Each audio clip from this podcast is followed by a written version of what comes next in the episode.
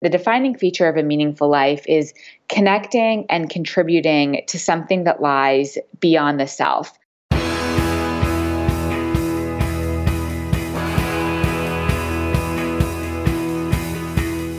Welcome to The One You Feed.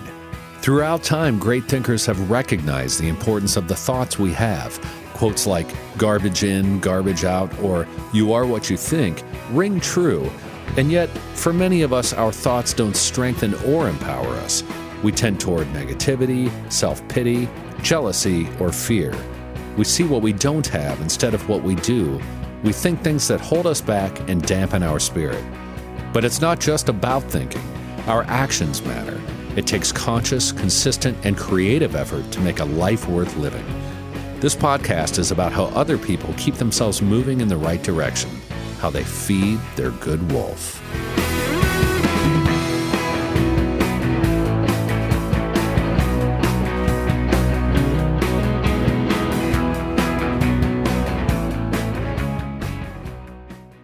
Whether this is her first Mother's Day or her 40th, she deserves more. Shop tons of stunning on trend jewelry for every budget at Diamonds Direct. Diamond fashion jewelry, beautiful birthstones, everyday pearls starting at just $200. Commemorate the real loves of her life with a gorgeous pendant featuring the birthstone of the one who made her mom. This Mother's Day, Diamonds Direct is everything you need to say thank you. Diamonds Direct, your love, our passion.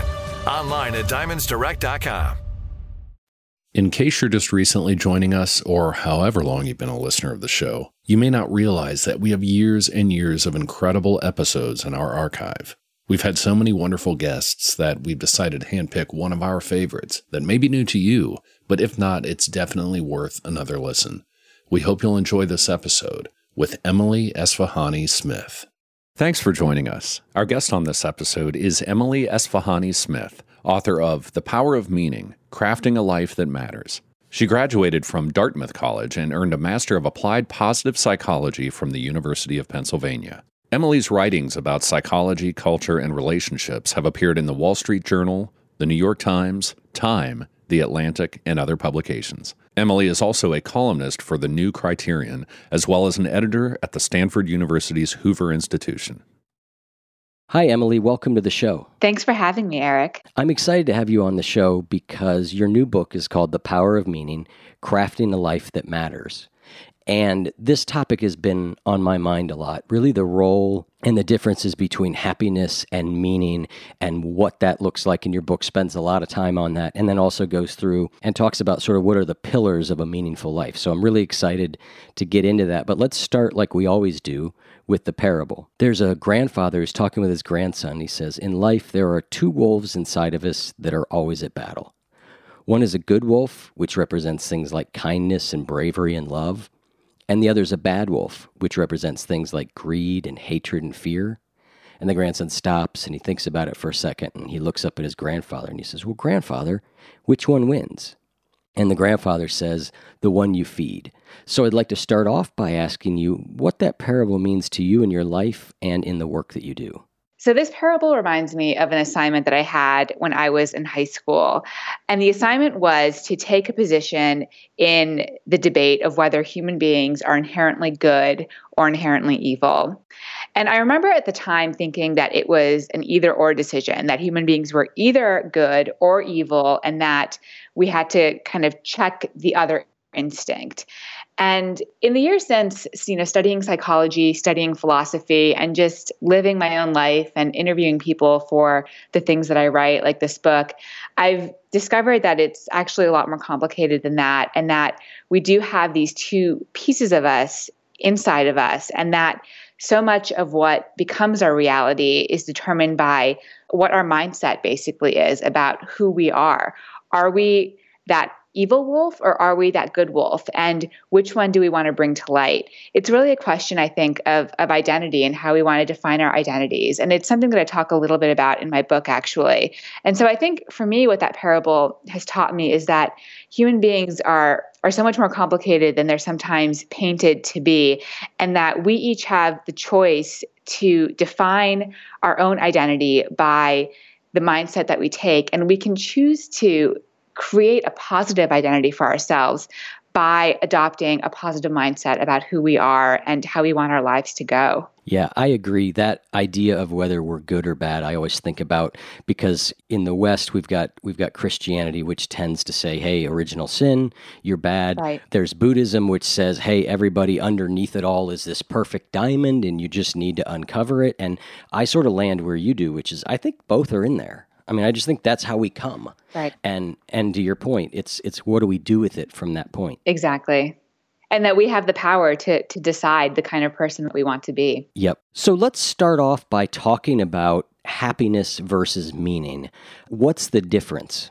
So these are two different approaches or paths you might say to leading a good life and you know they've been recognized as two separate approaches for thousands of years in philosophy and and now have been studied by positive psychology researchers as two different approaches to how we lead our lives. And happiness is defined as kind of a positive emotion, a positive mental state. And researchers have seen that it's associated with getting the things that you need and want, with being in good physical health, um, with leisure activities like like sleeping in or playing games. And our culture, you know, there's so much out in our culture about how, you know, what are the 10 steps to a happier life? How can we all be happier? There's really kind of a zeitgeist yep. around happiness. Yep. Meaning is different. And I'd like to think of it as, as bigger than happiness. The defining feature of a meaningful life is connecting and contributing to something that lies beyond the self, whether that's your family, your work, uh, God, nature, just this idea that it's it's not it's not about you, it's about something else that makes your life gives your life purpose and and, and gives it worth. And when people say that they have meaningful lives, it's because three three criteria have been satisfied. One is that they feel that their lives are significant and have worth in, in some way. The second is that they feel their lives are driven by a sense of purpose, uh, a goal that somehow contributes to the world.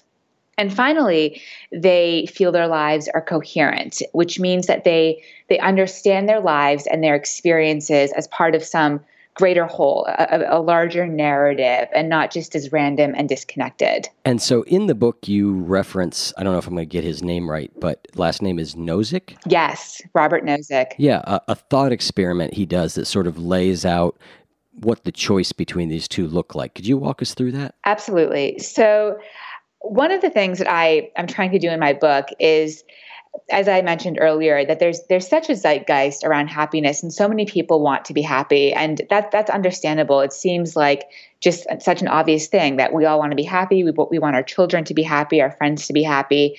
But I think that if you push people a little bit and get them to think a little bit more deeply, that you'll see that what people actually want is to lead a meaningful life. Human beings are meaning seeking creatures and they always have been. And we all want to know that our lives are significant in the grand scheme of things, that they made a difference in the world. And so Robert Nozick was a philosopher at Harvard. And to make this point, he kind of proposed what he called a thought experiment. And basically he said to imagine that there is a machine that you could plug into that would give you all of the experiences any experience that you could possibly want. You know if you wanted to be happy for all the days of your life uh, just feel pleasure time after time uh, then then you could do that and he asks readers, you know, would you plug into this experience machine that could give you pleasure, unending pleasure and happiness?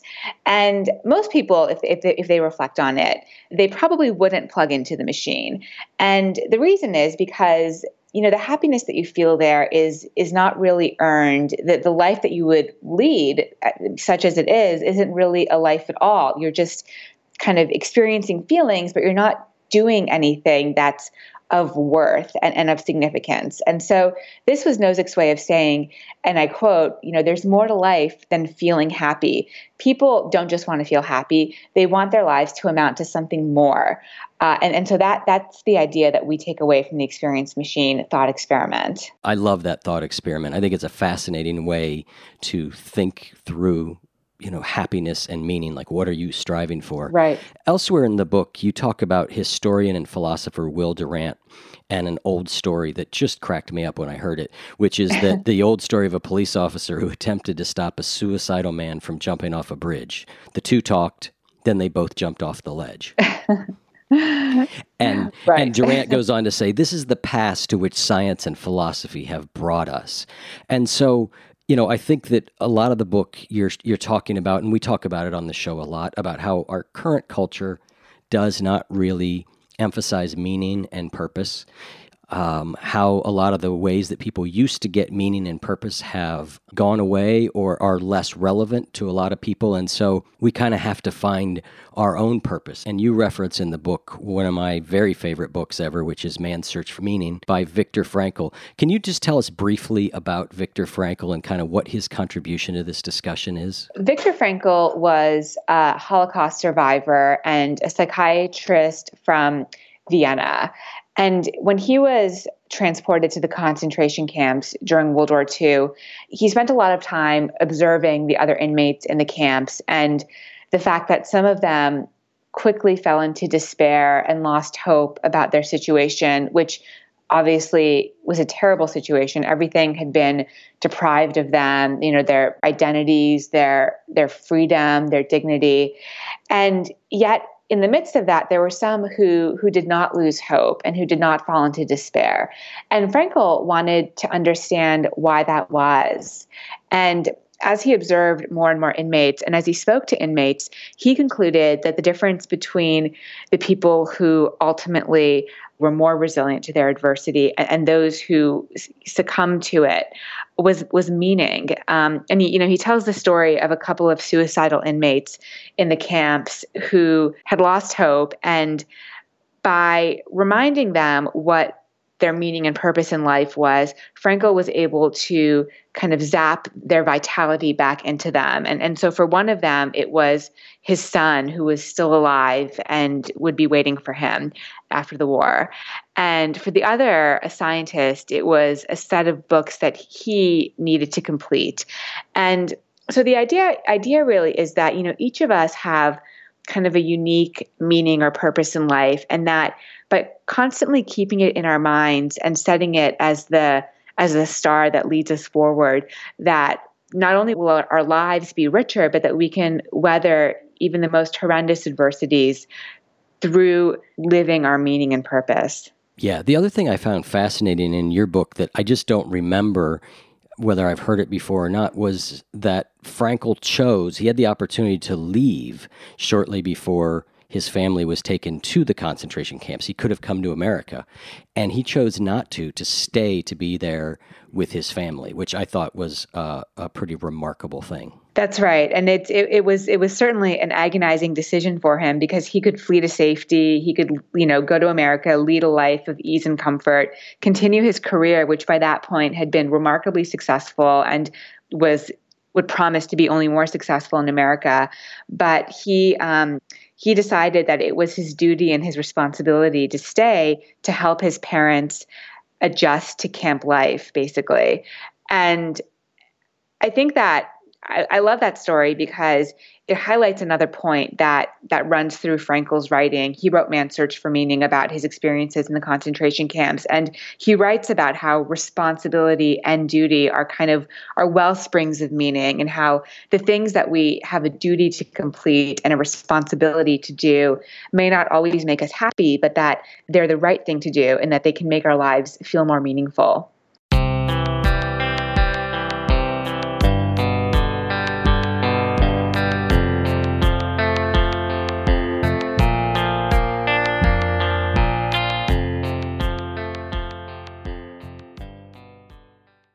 We all know that good habits are ways that we bring what we value into the world, and we each have our own list of what matters to us. Maybe you want to feel more energetic, improve your relationships, have a tidier home, Cook more instead of eating out four nights a week. Whatever habit you want to build, it's entirely possible to make it happen. But if you feel under equipped and overwhelmed to make real sustainable change, you are not alone. And that's why I've made my free masterclass open to everyone and available to watch anytime now. It's called Habits That Stick How to Be Remarkably Consistent No Matter What Goal You Set. You can grab it at oneyoufeed.net slash habits. Again, it's free and you can watch it whenever it works for you. Go to oneyoufeed.net slash habits.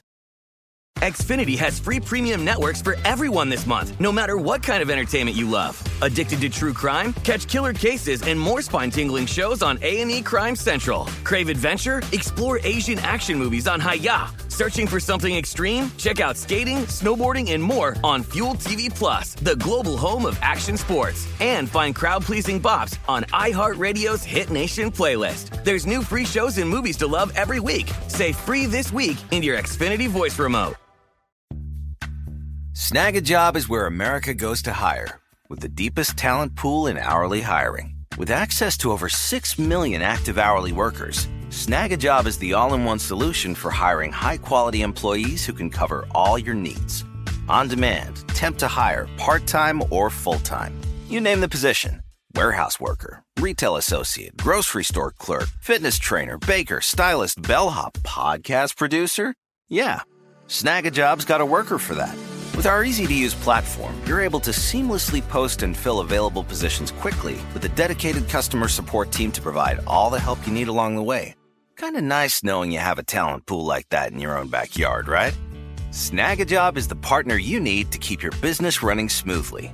So visit snagajob.com or text snag to 242424 to talk to an expert. Snagajob.com, where America goes to hire. So that theme runs through the book, this idea of duty and responsibility. Yet I know an awful lot of people who have duty and responsibility and seem to resent it or it doesn't feel meaningful to them. It feels like a big ball and chain. How do people turn that around? Well, I think what you're describing is kind of what motivated me in a lot of ways to write this book. There are millions of people who are unsure that their lives have meaning, unclear that their lives have meaning. They're kind of going through the day to day motions, going to work, you know, picking their kids up from school, and they they kind of feel like they're on autopilot and they're unsure whether their lives are are significant in any way.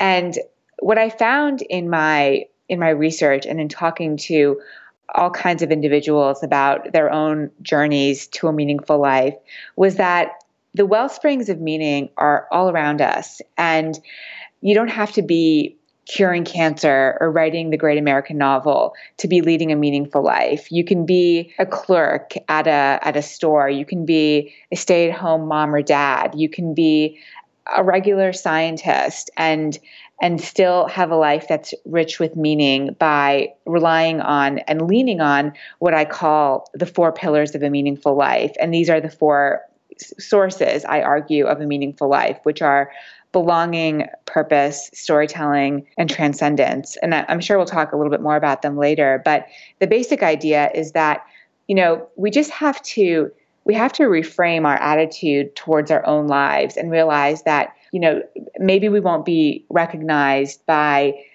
the history books and immortalized by, by them, but that simply by connecting to others, by serving others, by by loving and and contributing that we could still lead lives that are very rich with meaning.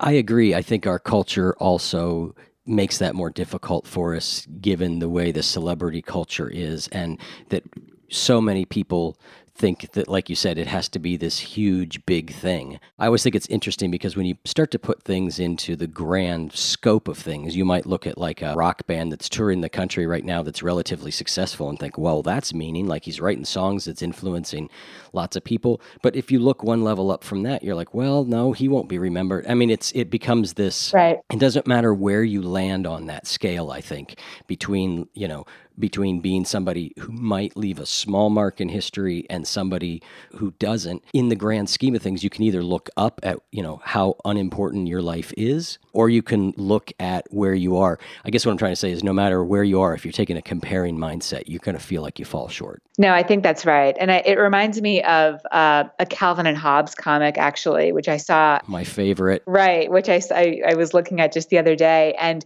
calvin is kind of you know staring there with his arms outstretched to the sky looking at the stars and bewailing his cosmic insignificance uh, in the grand scheme of things. And I think that all of us, you know, when we take the, the very big picture of our lives in the universe, are so tiny by comparison. And yet at the same time, we each have a network of people whose whose lives we can influence and our our small acts can make a big difference in their lives and so keeping keeping that in mind as well and you know i i there's in, in, in my chapter on purpose, um, I quote the novelist George Eliot, who who pays a tribute to the people who kind of keep the world going in small yet indispensable ways. And she says that you know the the goodness of the world is dependent on their unhistoric acts, and that you know these were people who rest in unvisited tombs. Um, but the fact that they were doing what they were doing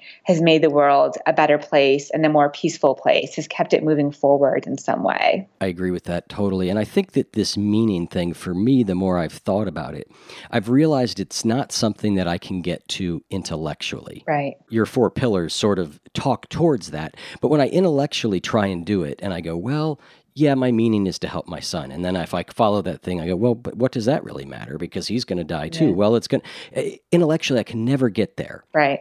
But the example I've used recently a couple times is on the other hand, if I walked out my front door and there was a dog laying there suffering, there's nothing you could do that would convince me that that didn't matter. No intellectual argument you gave me, no no existentialism or nihilism or anything would make me not believe that helping that dog wasn't incredibly important. Yeah.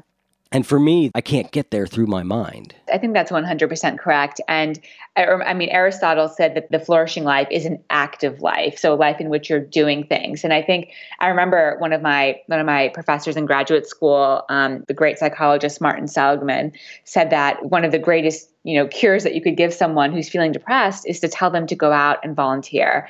And I think that that speaks to this point that you're talking about, which is that we may try to overanalyze and over intellectualize, you know, whether life is meaningful, whether our lives are meaningful. But at the end of the day, we have it in our power to do specific things that can improve the world in some way. And so long as we're doing that, our lives will feel uh, more meaningful to us. Yeah, I come from 12 step tradition. You know, I, am a recovering yeah. alcoholic and addict, and I, so I spent a lot of years in that program. And right at the very heart of that program is that idea of you need to help other people. Right. That's right at the center of it, and it's obvious, you know, kind of why. Um, it makes a lot of sense. And it, you know, now that I was looking at your four pillars of meaning, I was thinking about how a lot of that is fulfilled within a 12 step program. There's the belonging from being there, there's the purpose, which is to help others, there's the storytelling where everybody tells their story. There's a connection to something bigger than yourself. I, I find it interesting. I'm I have things about the 12 step programs I like and things I don't, but it's interesting to see it in this frame. So let's talk through the four pillars then. Let's start with belonging. Well, to take a step back, I think it seems pretty obvious that in any kind of definition of a good life, a meaningful life, that relationships would play an important role in that. You know, there's so much research out there about how relationships are important for happiness, and one would expect that they would also be important for meaning. But what I'm trying to say is that it's not just relationships that are important, but a very specific type of relationship, one that's defined by a sense of belonging on both sides. And and so what is belonging? Belonging is basically um, you know, mutual care, mutual respect. When two people come together and let each other know tacitly and explicitly that they value each other and that both both people matter to the to the other. So you know, when when other people treat you like you matter, you feel your life matters too, and so you can see why it would be important to a meaningful life. And you know, that's kind of the abstract definition. But if you get a little bit more concrete, when you ask people, you know, what are your primary sources of meaning in life? Again and again, they say their close relationships, and parents in particular say uh, their you know their relationships to their children. Having kids is one of the most potent forms of meaning that people can achieve. But, you know, I, I talk about this in my book. Close relationships obviously are great well springs of belonging, but you can also experience belonging through more ordinary and small connections with people whether it's smiling at someone who's passing on the street just just acknowledging one another making eye contact connecting for that brief moment or having a conversation with the barista at the coffee shop or the person who's cleaning your office. So it's you know belonging can happen in, in big and small ways and we can we can find opportunities to cultivate it. Excellent. So let's now talk about the next piece, which is purpose. And we've kind of alluded to this a little bit, but maybe you could take us a little deeper into it. Let me just first say that meaning and purpose are terms that are sometimes used interchangeably. So somebody might say, I don't know what the meaning and purpose of my life is, or my life feels like it has meaning and purpose.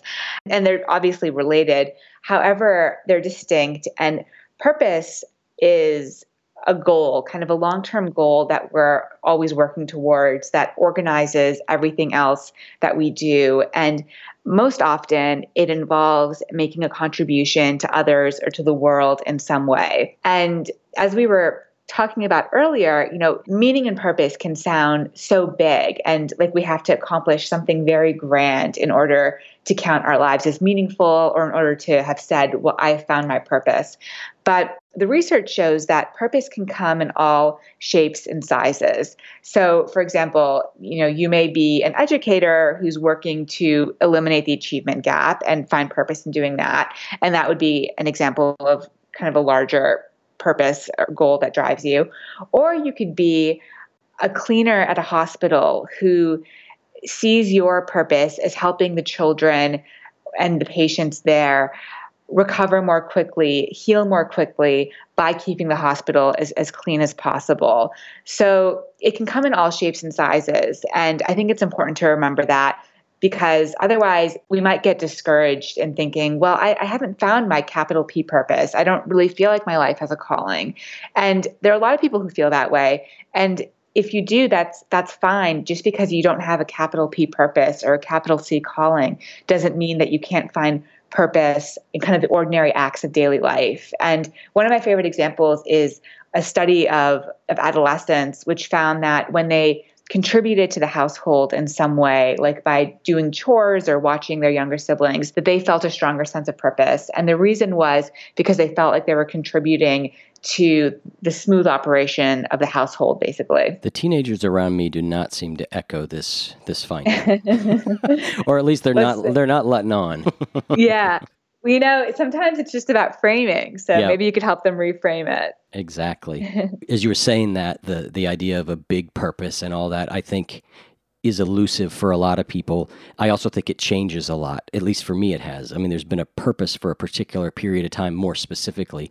But sometimes I think a purpose that can be sufficient is just simply to leave every place I go, every interaction I have, everything I do a little bit better than it was before I got there. And that's a pretty all purpose purpose, I suppose you could say. I think that's absolutely right. That's a purpose that can kind of, everything that you do can fall under it. Yep. And I, I love your point, Eric, about how purpose can change throughout the course of our lives. That that's so true and it's so important to remember that because we need to be nimble purpose seekers, I think, um, and realize that you know when one stage of life is over, that might mean that one source of purpose has gone away, but we can still find purpose in other ways, and we should look for it.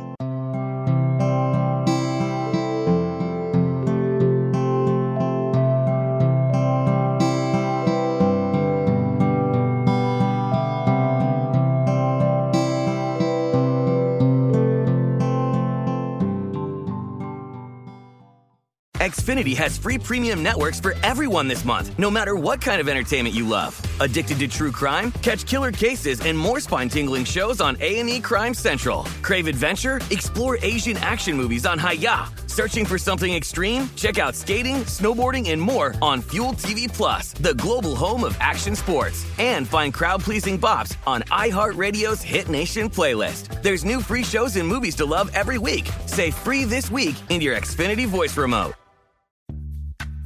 Snag a job is where America goes to hire, with the deepest talent pool in hourly hiring. With access to over 6 million active hourly workers, Snag a job is the all in one solution for hiring high quality employees who can cover all your needs. On demand, temp to hire, part time or full time. You name the position warehouse worker, retail associate, grocery store clerk, fitness trainer, baker, stylist, bellhop, podcast producer. Yeah, Snag a job's got a worker for that.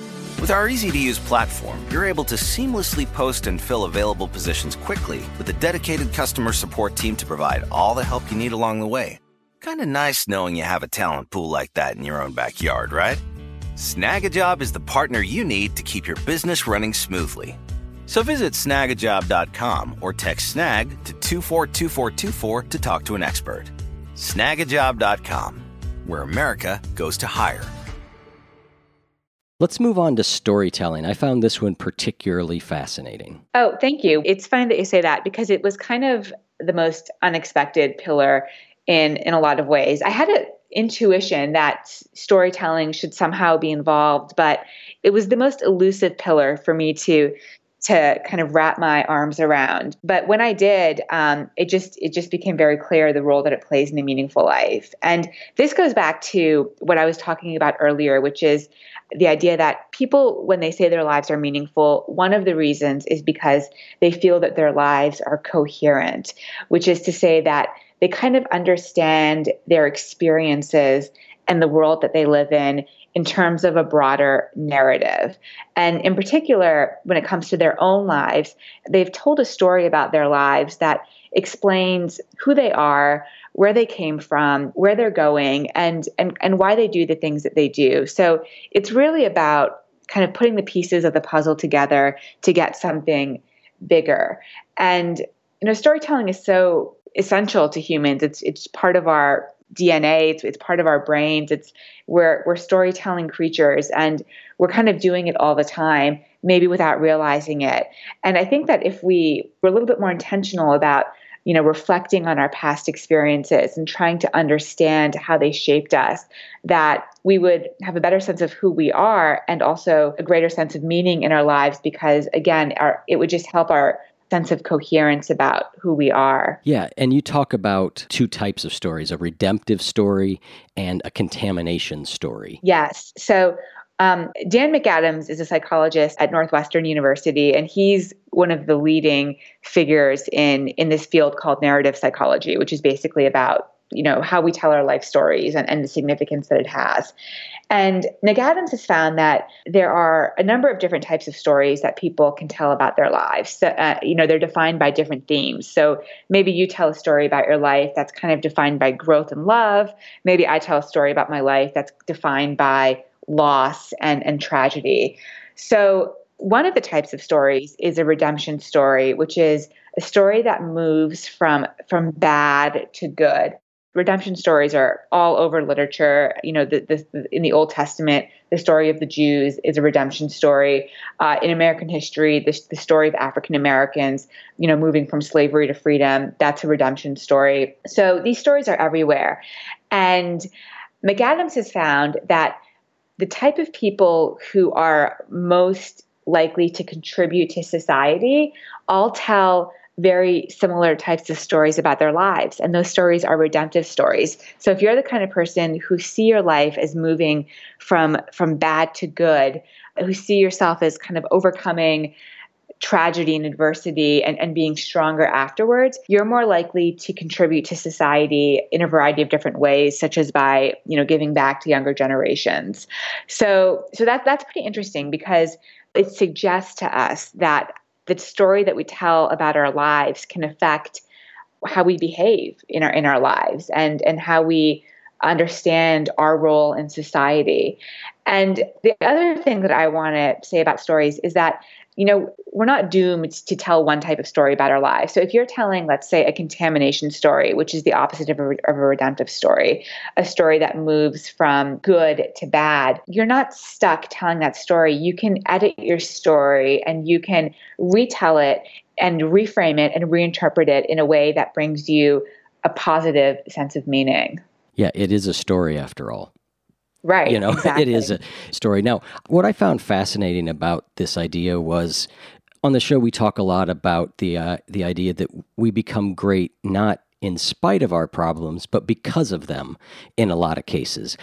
And yet that doesn't happen for everybody, right? Some people are able to take these terrible experiences and transmute them into something powerful and good, and other people get broken by them. And I loved how you say in the book that sense making and narrative are thus effective ways to make meaning from trauma and ultimately overcome it. Venting raw emotions and falling back on platitudes does not lead to health benefits, but sustained and thoughtful writing does. It helps us move beyond our initial emotional reactions to something deeper. I think that, you know, we, we can't control whether bad things will happen to us, but we can control how we respond to them.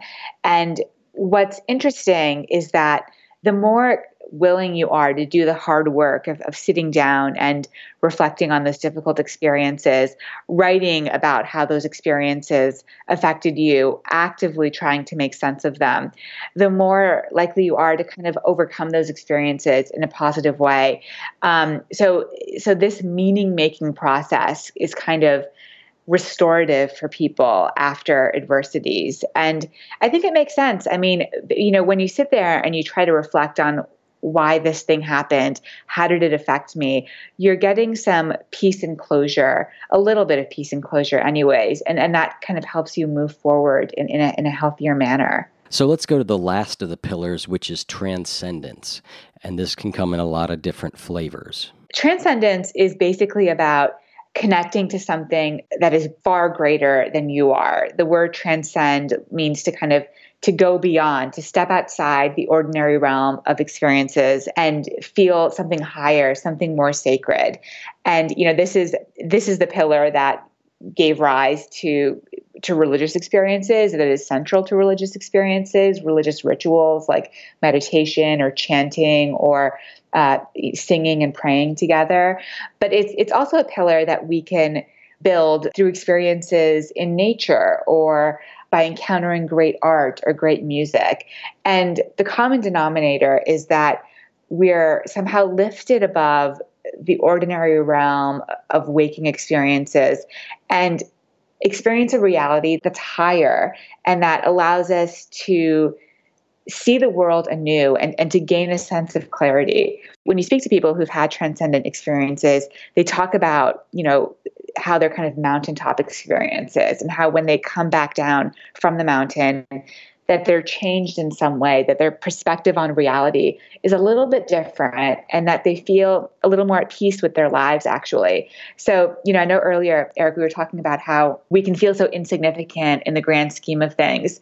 And transcendent experiences can definitely amplify that feeling because you realize that you're just a tiny speck in this vast ocean of the universe. And yet, the paradoxical thing about transcendent experiences is that even though you realize your, your own smallness, you're not left feeling with a sense of despair afterwards. You're left feeling with a sense of peace because you, even though you are so small, you also realize that you are connected to, to something vast and something incomprehensible. Whether you want to call that, you know, the world, nature, consciousness, ultimate reality, God, what have you. It's this larger thing that we're all a part of. Yeah, I think the other point there is that we tend to think of transcendent experiences as these really overwhelming experiences. You know, transcendent with a capital T is that. Yeah. And I think a lot of us, though, in that when we don't have that sort of thing, either we're searching for it all the time through these practices or we dismiss it. And,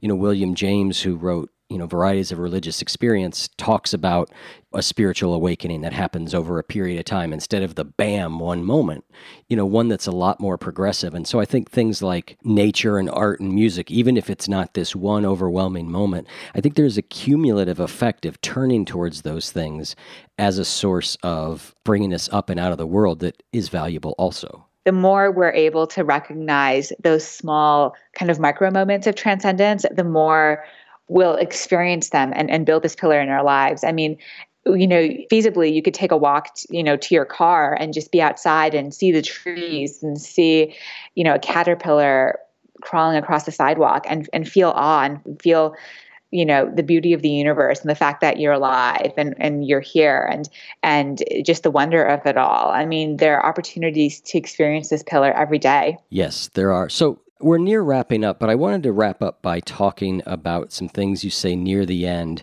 about what's happening to us maybe as a species. And I think this is a time where a lot of people could use, you know, a little bit more hope. You reference two writers who say something, you know, one of them, Easterbrook says, a transition from material want to meaning want is in progress on a historically unprecedented scale. Yes. And then you also quote the economist Robert Fogel, who says that we're in the middle of a fourth great awakening, which is defined by an interest in spiritual concerns like purpose, knowledge, and community over material ones like money and consumer goods. In the writing of the book, did you come away feeling that also?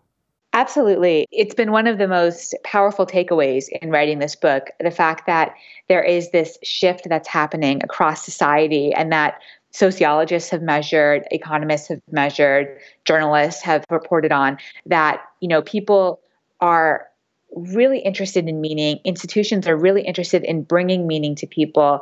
This is a really positive development. It's it's it's a way to kind of make our culture a little bit more humane.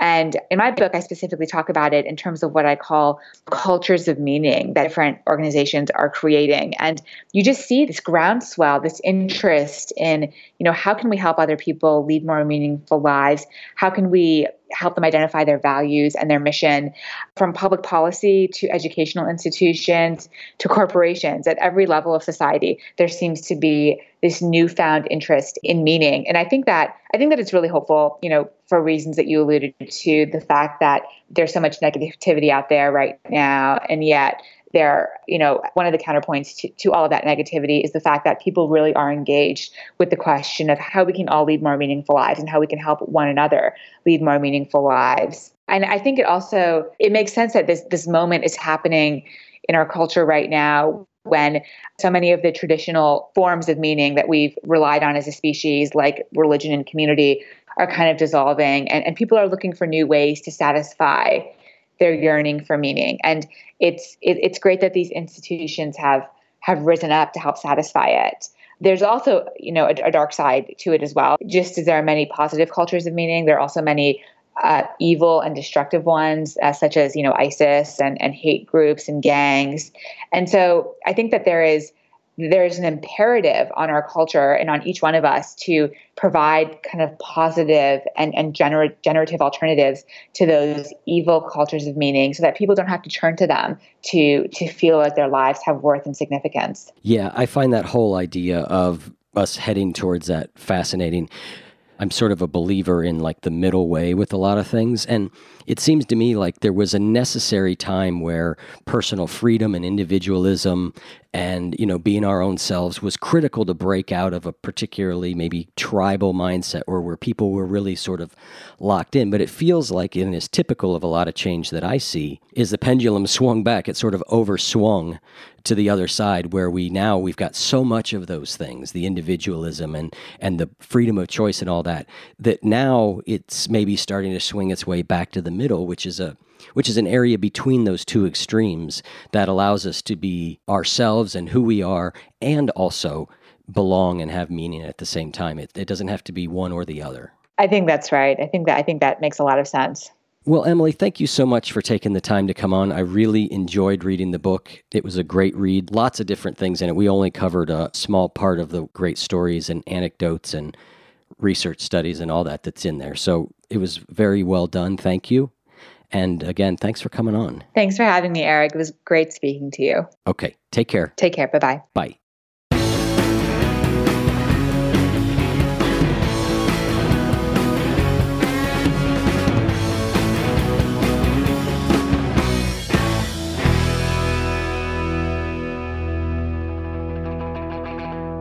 If what you just heard was helpful to you, please consider making a donation to the One You Feed podcast. Head over to oneyoufeed.net slash support.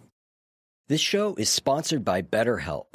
It's a simple truth. No matter who you are, mental health challenges can affect you, and how you manage them can make all the difference. That's why everyone should have access to mental health support that meets them where they are and helps them get through. BetterHelp provides online therapy on your schedule. It's flexible, simple to use, and more affordable than in-person therapy. Connect with a licensed therapist selected just for you. Learn more at betterhelp.com. That's betterhelp.com.